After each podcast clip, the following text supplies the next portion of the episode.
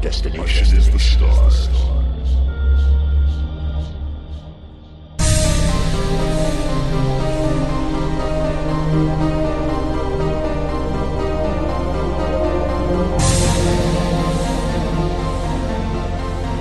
Hello and welcome to the Sci-Fi Roundtable. I'm John Cronshaw.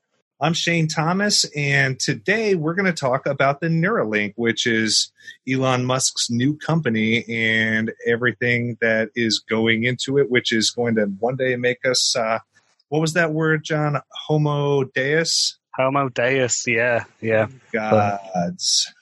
it is a brain machine interface. So it is something that'll allow your brain to interact directly with a computer. Okay, so this is something directly out of uh, 1980s cyberpunk, basically. Oh, big time. Yeah, something similar to uh, the movie Strange Days or uh, similar to even uh, Johnny Mnemonic or Ghost in the Shell. Yeah. What he wants to do is to take over your cerebral cortex, which is the part of your brain that actually stores everything that is us and everything that you do. Uh, which, w- when you look at the brain, when it's all wrinkly like a walnut, that surface area, the top layer of the surface area, is all the gray matter, and it's where all that information is. Underneath the white matter is just a network of neurons that interconnect with one another.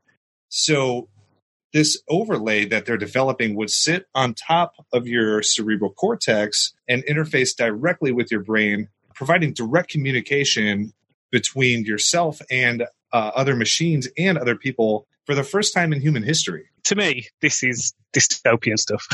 I'll be honest. This, you know, I, I mean, maybe it's just because of like what I write and things, but when I read about this, and it just gave me chills. I, I always think of like, right, what are the unintended consequences? Yeah, I and with every technology, there's always someone that can use it for harm. You know, when we began to forge metal, it wasn't just to create a plow hard enough to till northern soil and, and spread humanity further north. It, it, was also used to create weapons, uh, stronger swords and shields and, and weapons of war. And the same has gone through all, all of history, more or less. Any anything we've invented, uh, at one point someone's learned to use it to hurt somebody else. It's a tool argument, isn't it? It's like you know, a hammer can build a house or it can smash in someone's head. So it's yeah, yeah. It's it's just that this will be a tool that puts us further than anything else. This is the one. Every tool we have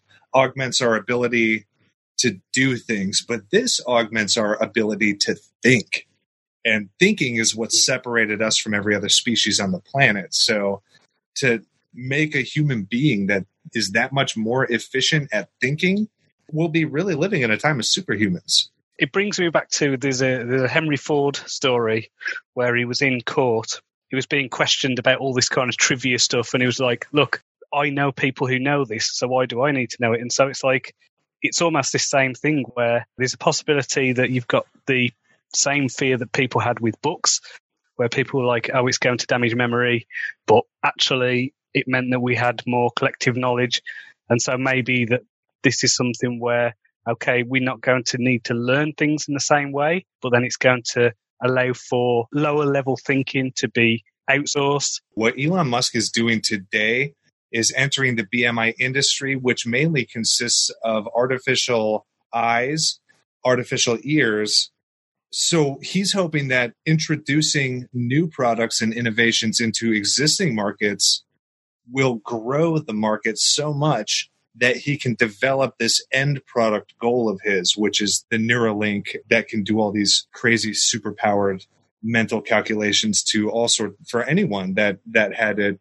And here's the scary part: this would actually have to go under your skull. Yeah. so he states that that's one of his challenges is that he's working on a relatively non-invasive way and you can put a needle in certain I, I forget what part of the head, but you can put a needle uh, to allow strings of carbon nanotubes to go in and uh, uh, unroll and no. unfurl into the. Uh, he's hoping he can do, do something similar to a, a stent, like for your heart, where you can travel through a vein to get to the right area and then release Yeah. this thing to kind of set itself up. Yeah, I mean, I'm just picturing one of those um, robotic slug kind of things from the Matrix. You know, the thing that they, like put in their ear and crawls in, and Oh. ugh, horrible. Well, that's that's a better option than Star Trek's The Borg. I, I Yeah. love Next Generation, but a guy with a walkie-talkie taped to the side of his head and an ear for a hand. That the perfect creation. Oh, my wife and I always crack up when the Borg episodes are on. Well, you would say that as a puny human, so Yeah, you, yeah. you I just, don't, you just don't understand. understand the greatness. It's Yeah. little So- do I know all those outlandish uh, upgrades are, are like retro Borg fashion. I suppose this kind of links back to the episode we did a few weeks ago about uh, blindness, but like I hadn't really thought about the idea of it being enabling technology for people with disabilities. And, you know, if there is stuff that can be done that reroutes the brain or does something to help people with deafness and, and visual impairment and stuff, it's like, okay, now I'm kind of thinking that could be really cool.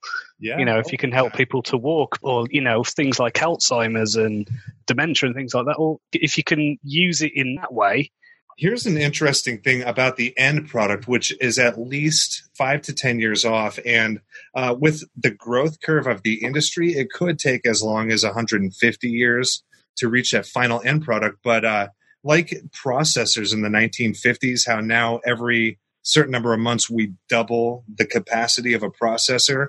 He's hoping that Mm. if enough players enter the market, and if you know if Elon Musk is starting a company to build this market, you'd better believe that other competitors are going to enter because he's going to make something that makes a big splash on on the world, and uh, people are going to be excited about it. He- the guy went to space. He pioneered the electric car, and now he wants to add something into our brains. So it's uh, he doesn't, you know, it's he's not taking. and he also came up with the best company name ever, so which is the Boring Company.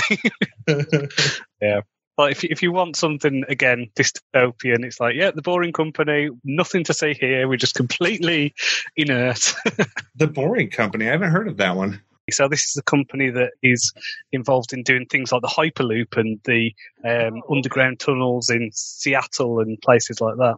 Yeah, I heard him on Joe Rogan talking about how he wanted to start a tunnel to alleviate LA traffic, how he would just have people driving underneath one another, Yeah, like a ten-layered tunnel thing. Yeah, Yeah. crazy. which could be pretty interesting.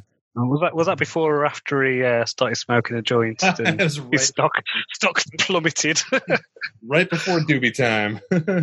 Disability stuff is really interesting, and this is where I kind of have my pessimistic flip of okay, we've got things like Facebook and Twitter, and we've seen how they've been manipulated and used and hacked and things like that in order to undermine democracies and things like that. And it's like if you've got technology that is wired into your brain, that's frightening. That's like what if you um, get hacked, like in Ghost in the Shell? What if someone yeah, you? if you get hacked and you become like one of those wasps, you know the um, what is it? The wasp, the zombie wasp things that get infected by parasites and Oh yeah, yeah. Yeah. I uh, wrote a short story about that. Metarhizium anisopliae. That's that fungus that takes over the ants and turns them into zombies, and it's all to propagate more of the green fungus. It's absolutely insane. And I think okay, you've got the potential for hacking, you've got the potential for real dark stuff. You know, if you can actually have an access to a brain and you're running a despotic uh, kind of hyper controlled society, it's like okay, this person is thinking the wrong thoughts, right? Off to the gulags for you, kind of thing. So Right? I don't or, know. or just all right. Update him with a better person. yeah, yeah. Here, here's a patch. oh god, it's horrible. Like it's just absolutely that side of it. in, in order to make this maximally frightening, let me t- and I read. Uh, let me uh, cite this article here that uh, our very own Greg Krojak in the Roundtable shared with the group from uh, waitbutwhy.com, and the article is titled "Neuralink and the Brain's Magical Future." It'll be available in the show notes. You can also go to waitbutwhy.com slash 2017 slash 04 slash neuralink.html. This is where I'm uh, getting all the fervor to have my very own uh, what the author of the article calls a wizard hat. So not only would this thing be invasively inserted under your skull to cover the surface of your neocortex. so you would be able to record your experiences as you're having them. Uh, for instance, I could record the experience of doing this podcast with you and then in Let's not do that. to relive my experience of recording the podcast through my eyes. And this is what's exciting. If I, I don't have 2020 vision, so when people saw what I was seeing, whether they had very poor vision or very excellent vision, they would only see things through my vision. And they would only hear things that I was able to hear and have a dull sense of smell. So they wouldn't smell hardly anything, uh, even if they were very uh, talented at those senses or, or adept to those senses, rather. Uh, they would only experience my experience as I experienced it. And if they were a very what- mellow person and I'm a very high strung person, they would feel high strung while they were experiencing it. As someone who edits audio, I can make your voice sound deeper. I can augment it. I can change it. So it's like you you can edit this stuff. Um, so you can heighten your reality, and you know we've seen it with Instagram filters and things like that. There's always a way of kind of having overlays and warps, and That's that's the next bit. On top of being able to record yeah, you could have a you would be able to alter them or and this is what's exciting for fiction creators you would be able to fabricate in a sort of holodeck type of scenario where you're living in this virtual reality experience creating a story while you're experiencing something and, and creating a story so instead of us writing on our laptops uh, we would be working with this application in a virtual reality making the story for people to experience. okay. Yeah, yeah, that's that. That's got potential. I like that. Yeah, that could Yeah. be interesting. So that could Um, be really. There's a episode of Black Mirror. I think it's in the first series that this reminds me of actually. And in the world, the people have a little implant in their eyes that records everything in real time, and they can rewind it and rewatch it and things like that and share it. And this kind of reminds me of that oh yeah, this would be a capability. because that takes a real dark turn. And I could think to myself, what is the definition of ambidextrous? And I would just know what the word means. Sorry, this is just bringing to mind Black Mirror episodes. That's the trouble. It's like There's um, an episode where there's a guy who's trapped in um, like this ball thing for a thousand years, or it feels like a thousand years to him in this virtual thing. And when one of the people leave this thing, they have a thing on where they are what's called blocked. People block them are blurred out so that they can't see them or interact with them or feel them or anything. oh wow. Um, but this happens to the whole whole world around them. All the sea is just humans as like almost like a gauze or like a, a grey sheen, and that's it. And hear muffles and mumbles, and yeah. So yeah, this just brings to mind stuff like that for me. yeah. Um, so here's why Elon Musk said he is making this, and this is through the interpretation of the article writer, of course. It's not a direct quote from Musk. They're theorizing that the reason he wants this Neuralink to be a product widely available to humanity is so that when singularity occurs, which as sci-fi authors, many of us already know that singularity is when all robots become artificially intelligent and can link their minds together. You know, Terminator's Judgment Day, more or less. Uh, so when singularity happens, he's hoping that mankind has reached a point in interacting with artificial intelligence that will be a symbiotic partner rather than uh, something different than the AI, which would basically be superior to people in every way. So, Yeah, I mean, I like it how you mentioned a Terminator there as a uh, scenario. You know, because that's what we're going toward here, people, with uh, Google's AI getting smarter and smarter by the day, and one day maybe even waking up.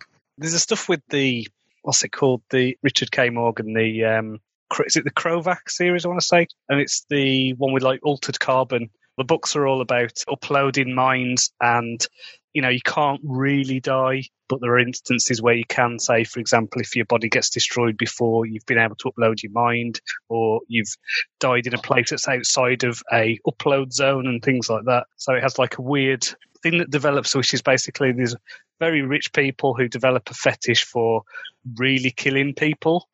Um, so it's like you know, real death is like a bit of a fetish. So lots of bad things can happen when uh, when you've got this sort of power. And one of the things that uh, he's also done, Musk, that is, uh, to prevent the singularity going wrong, is that he started an AI company that is uh, they don't hold copyright and patent on anything that they develop. Their their goal is to help everyone develop an AI at the same time. That way, one small group of humans don't control the only AI that can run the world.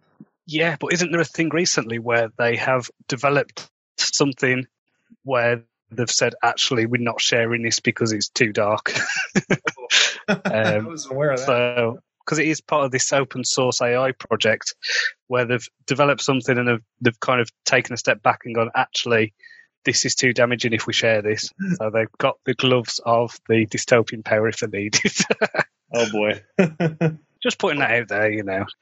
Well, this is a first on the Sci-Fi Roundtable, but we are joined halfway through by a uh, fellow author, Andy Zach. How you doing, Andy? Uh, how do you do? We're uh, talking about the Neuralink, which is a uh, brain-machine interface that Elon Musk is hoping to develop in our lifetimes. Uh, you said you've done a bit of research into AI. What are your opinions on the interface? Let's see. Yeah, I've been studying AI now for 30 years, uh, going back to the 80s, and thought it was the next big thing in the 80s, and I had to wait uh, 20 years before it was the big thing.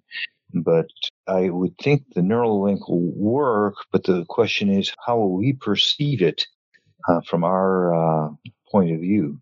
Will we understand the information we get, we'll be able to perceive the information? One thing about the Neuralink is when we communicate with one another and with computers, we're not going to be communicating in the English language. We're going to be communicating in pure thought. One thing mm-hmm. I'm wondering is just what is my thought? How do I perceive of my thoughts? How do I turn them into words or ideas? And what is an idea for that matter? I, have been giving that a lot of thought the last couple of days and I still haven't come to a conclusion. Great question, because even from a neurological point of view, the uh, neurologists aren't sure one of the stumbling blocks of artificial intelligence is we really aren't too sure what thinking is, only that we can do it. Before we can have a Neuralink, we would need to understand how to translate uh, binary data into whatever our brains use for thought. And uh, I would expect that would take some time. There were some interesting experiments that were done on sound that I thought were interesting, where you could actually translate the perception of sound waves into brain waves and then you could actually translate them back quite easily and, and it was almost like the brain waves echoed the sound waves so i don't know whether there's a similar thing that goes on with different sense perceptions or anything like that or whether this is just a bit too complicated for us to, to get it's too complicated. Now, what I heard pre Neuralink Shane, but post Neuralink Shane will understand it completely. what I had heard was that we have the capability going the other direction where our brain waves or magnetic thought patterns can be interpreted into uh, individual words. There was a movie about that where they had helmets that would just take thoughts and take them as commands uh, based on a uh, Russian jet that was thought activated. Oh, was that called Foxfire? It, it might have been, yeah. Yeah. Yeah. The movie Up, the cartoon with the floating house, the dogs yeah. uh, these helmets that can help. Oh, yeah, that's right. that's right. This again goes back to what I was saying earlier about this is just ripe for hacking. This is ripe for despotic regimes to use for thought control things. And the article raised an interesting point in that regard. So ISIS was able to uh, you know, form a group and do these horrible things with just the power of the internet. So, what are a bunch of people with diabolical end games going to do with the Neuralink? It's it's limitless. Even with uh, the whole uh, Trump election and the the Brexit political thing, and in that uh, I, I'm not too aware. There was some group that was able to influence people through ads and all these data points. Our Cambridge Analytica. So, you, you know, that's just looking at your Facebook feed what's it going to be like when they can literally reprogram the way you think? Frightening. Yeah, we're definitely going to have to have, uh, you know, top of the line, uh, you know, Norton antivirus for the head, or you're not going to want to do the. Well, you can always pull the plug. Pony up. yeah. So would you get it then, Shane? Oh yeah, definitely. I don't know if I'd be an early adopter or if I'd wait till it was mainstream. I, I might wait till all the bugs were worked out. So, and there's there's yeah, I think that's fast answer as well. Um, ever since I read the Dune prequels, which were about the the cyborg wars, and people were uploading their brains into like you know just a giant bird that flies through space. I knew right then and there that the end of my biological existence shouldn't be the end of me. I got bigger aspirations now. So I think that Neuralink is a great uh, segue you know, start talking with the AI, buddy up to the AI, become one of them, and ditch the body. A lot of software to develop, such as consciousness and uh, the mapping between thoughts. Andy, would you get a Neuralink? It would depend on the details. The devil is in the details. And uh, I tend uh, to be nervous about physical connections because uh, of the danger of infection, particularly with the brain. So I'm thinking of the things that can go wrong there. Assuming everything works, I would prefer to have a, like a helmet where uh, you would communicate via uh, brain waves and magnetic fields, which are, uh, it's not clear whether it's the electronic signals in the neurons that are the thoughts or whether it's the brain, the magnetic fields caused by the electronics. So for you, you'd like it if it was a non-implanted type of thing where you could put it on in the afternoon yeah. for an hour. Yeah, you could put it on and take it off. Yeah, you don't want a uh, 100% connection with the internet. Yeah. John, what about you? Are you going in? No, absolutely not. No, no. This is this is one of those like unintended consequences things. We do not know what the effects would be to I don't know, like how would this affect the limbic system? You know, how would this affect the instinctual stuff and you know just the basic reactions that we have? Like, how is our brain going to react to almost this parasitic or symbiotic thing existing alongside it? It might just rebel or you know our limbic system might just go what the hell is going on? and just go insane. So Maybe i want no part of it. all their hardware on the outside. Exactly. Yeah yeah. Just yeah stick a stick a speaker on the side of your head. That's all you need. It's fine. Yeah. and don't forget the uh, black and decker hand of you know whatever. It wasn't it a nintendo power glove. I think that's what it was okay, so so two against and one for. That's fine. Uh, so I've written a lot about prehistory, and I am very fascinated with the point in time where there were many different types of human being alive at the same time, like Homo neanderthalis and Homo denisovan and Homo florensis. And many of them bred in with humanity. We're finding now that they're able to do uh, genetic sequencing and have mapped the Neanderthal DNA and Homo denisovan DNA. They're able to determine that large percentages of the world have, you know, between two and five percent of these extinct early human ancestors as part of their genetic makeup. So, you know, if you can't beat them, join them. There were just more Homo sapiens and always, you know, uh, immigrating and immigrating into different parts of the world where these other human beings evolved and differentiated themselves from earlier forerunner species. So it makes me wonder when a Neuralink is a real thing and it is taking like mass adoption, like where it gets to the point where like Facebook users now, like half of the world is on Facebook. When the Neuralink is like that and half of the people have it and half of the people don't have it, at that point we might actually be uh, a different species, like John mentioned earlier, like Homo deus. Like this could be the thing that's the turning point between species differentiation, those who never plugged in, and, and those who chose to uh, you know become part of the internet.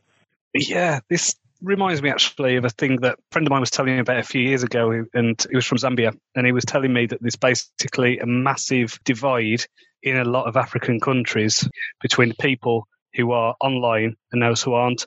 And he said it's almost like a completely just other world, other society that's this split. I imagine you would have something like that where there's the people who are the adopters. Yeah, it just turns into like a class divide and potential tension and area for conflict, let's say. Yeah, I see it more as of a cultural thing than a special thing there. Uh, It'll definitely uh, start Shane. as a cultural thing because species differentiation can take as much, uh, Mhm. even even like the Homo neanderthalis and Homo sapiens were able to interbreed with one another because there's less than two million years between the time that those species were the same species. So it, it would have to be like a far flung thing for us to be a whole separate, uh, you know, where you couldn't kiss a girl unless she had the Neuralink type of situation. then you'd have to get at the very least different breeding populations, and Yeah, I can't see human beings conforming to that. No, uh-uh. no. We love the uh, girl dates the guy from the wrong side of the tracks story so much. Some people are attracted to people that are not the same as them, so there's always going to be that kind of interplay. I think the only way that humanity would differentiate as a species would be if we never developed faster than light technology, but did populate other planets to where it was a like a very serious impairment for you know crossbreeding, I guess, between the colonies. We've got this idea of this technology coming out, and you're seeing it as a what a single monolithic thing, whereas it'll be like Mac and Windows, but in your head. So it'll be like two different operating systems. Maybe they won't be compatible. Um, you know, maybe they'll be like um, tiers like you get with cable companies and stuff. Like, okay, you're really rich, so you can the super genius level. You're not, so you can have the basic package. Even on the internet now, if you want access to a college library or some other EBSCOhost, a, like a subscription where you have access to compilations of literary journals. All of the internet is not free today, is what I'm trying to say. So it would make sense that you know deeper learning would still be unavailable just to anyone that could Google. You know, even the fact that we do have Google, we do have access to such vast array of knowledge and anything we want to learn about, we can look up. People still spend their days looking at cat videos. So,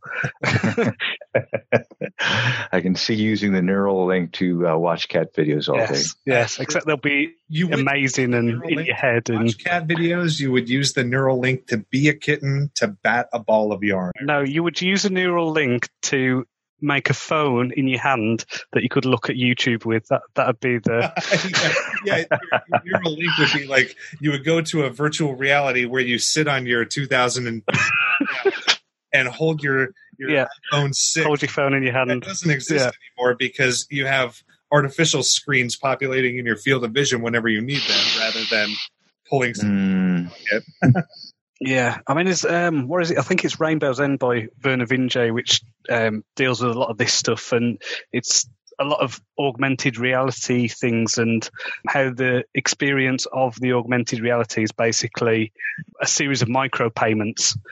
And because you could go to a bit of the world that is like something from a Terry Pratchett novel, but every time you look at it, you're automatically forced to pay a bit of royalties to Terry mhm. Pratchett. Imagine that you just have all these ads kind of on the side of your periphery, just screaming and, and blaring and in neon colors. Oh, it'll be awful. It's like, yeah, it'll Oh, be man, awful. there's Another dollar. Yeah, it'll be paid for through advertising, which you can't escape.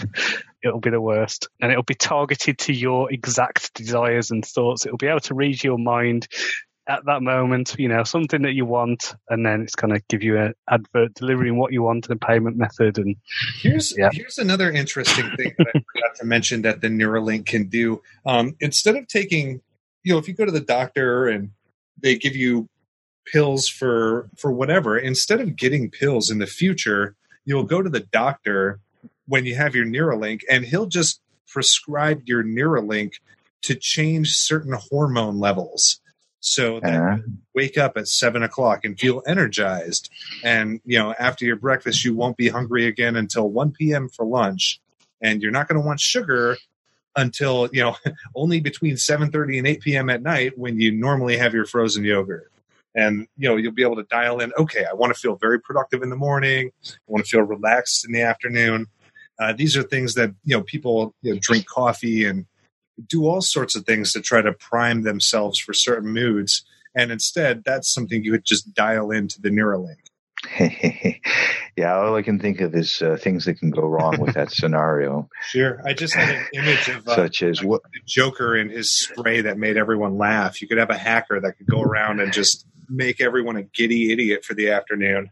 What happens if uh, you're being attacked by something, uh, say uh, a wild animal or something, and you're in a mellow mood being broadcast by your neural net and you need a jolt of adrenaline and it's being suppressed at that moment? I can't remember which Isaac Asimov book it is. It's one of the Foundation ones, and there's a character in there called the Mule who can oh, um, read emotions um, Yeah. and has an influence. and manipulate them.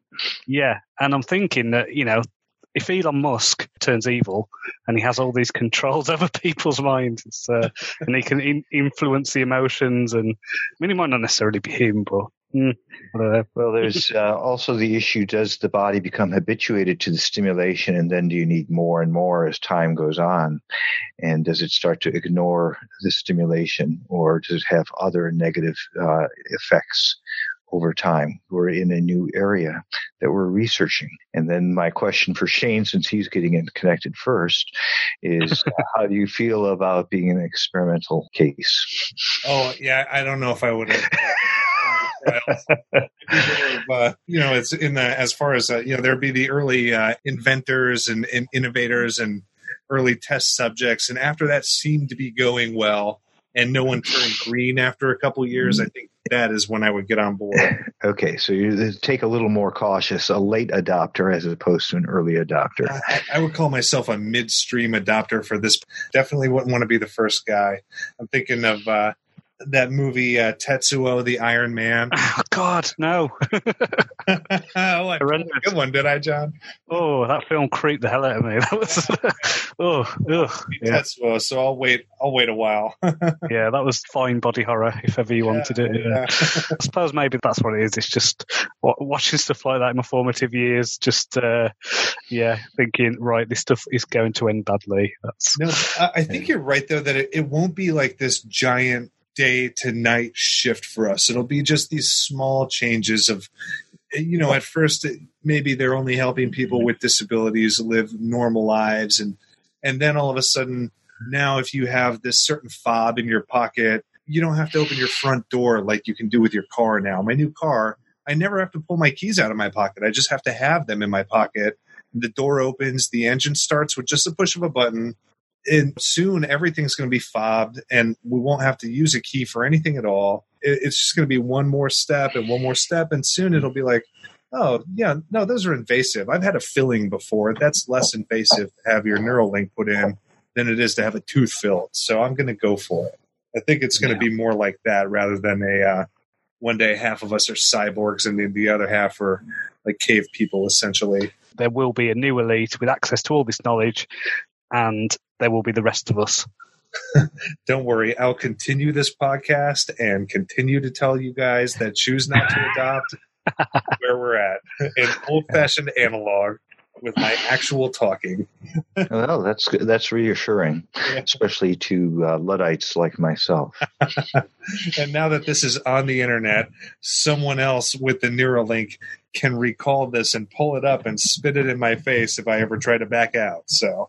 And or or laugh at us. yeah. You have signed a contract by doing this. yeah maybe there will be no non-adopters. Maybe one day you think you're going in for a flu shot and then the next thing you know you've got a neuralink. Or what if the virus is the neuralink? What if somehow somebody hacks it and decides everyone would be best off with one of these things and turns it into a mobilized virus and you get sick one day you have the sneezes for a couple of days and a runny nose and a fever and then the next thing you know you think about something and a facebook live screen is panning on the right side of your field of vision. Well, well, that sounds like a, a takeoff of uh, a zombie virus. Go stand in any line anywhere. Every single one of them will have their phone in their hand. There's an artist who did an exhibition that was all photographs of people with their mobile phones staring at them, but with the mobile phones removed from the pictures. So it was just people just staring into the hands, and it just looked so depressing. It was a guy called Eric Pickersgill. So he takes away the mobile phones from people staring at the devices, and yeah, Uh, with digital graphics, we yeah, yeah. phones away. They would probably just try to grab them back. Or guys, any other thoughts on Neuralink?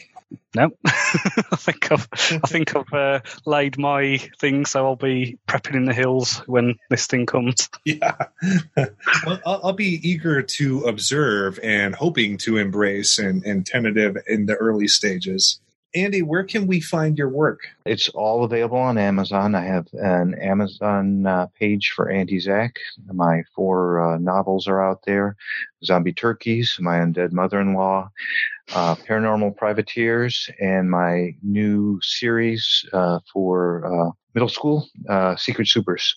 Great. And uh, one of Andy's short stories from the Zombie Turkey series is also uh, where you can find anything of mine on the Science Fantasy Hub.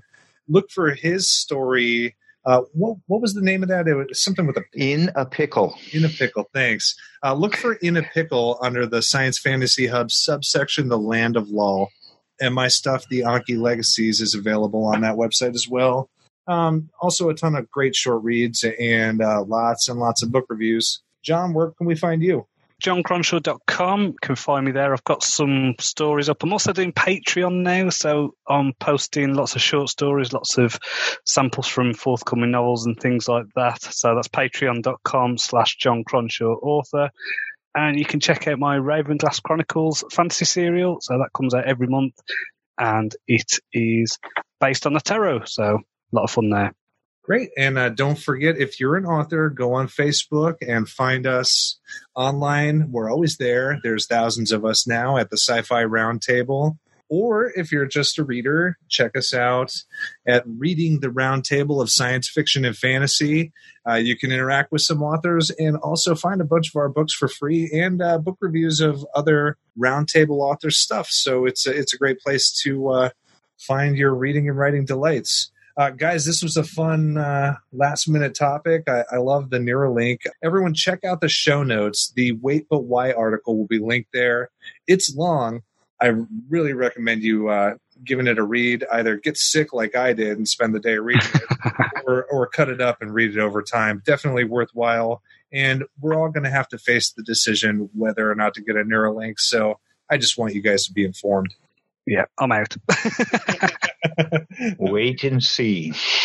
Need more information. All right. Well, this has been another Sci Fi Roundtable. Um, Andy, John, thanks for joining us. And uh, you guys have a good night. Everyone at home, drive safe. Take care. Thank you so much.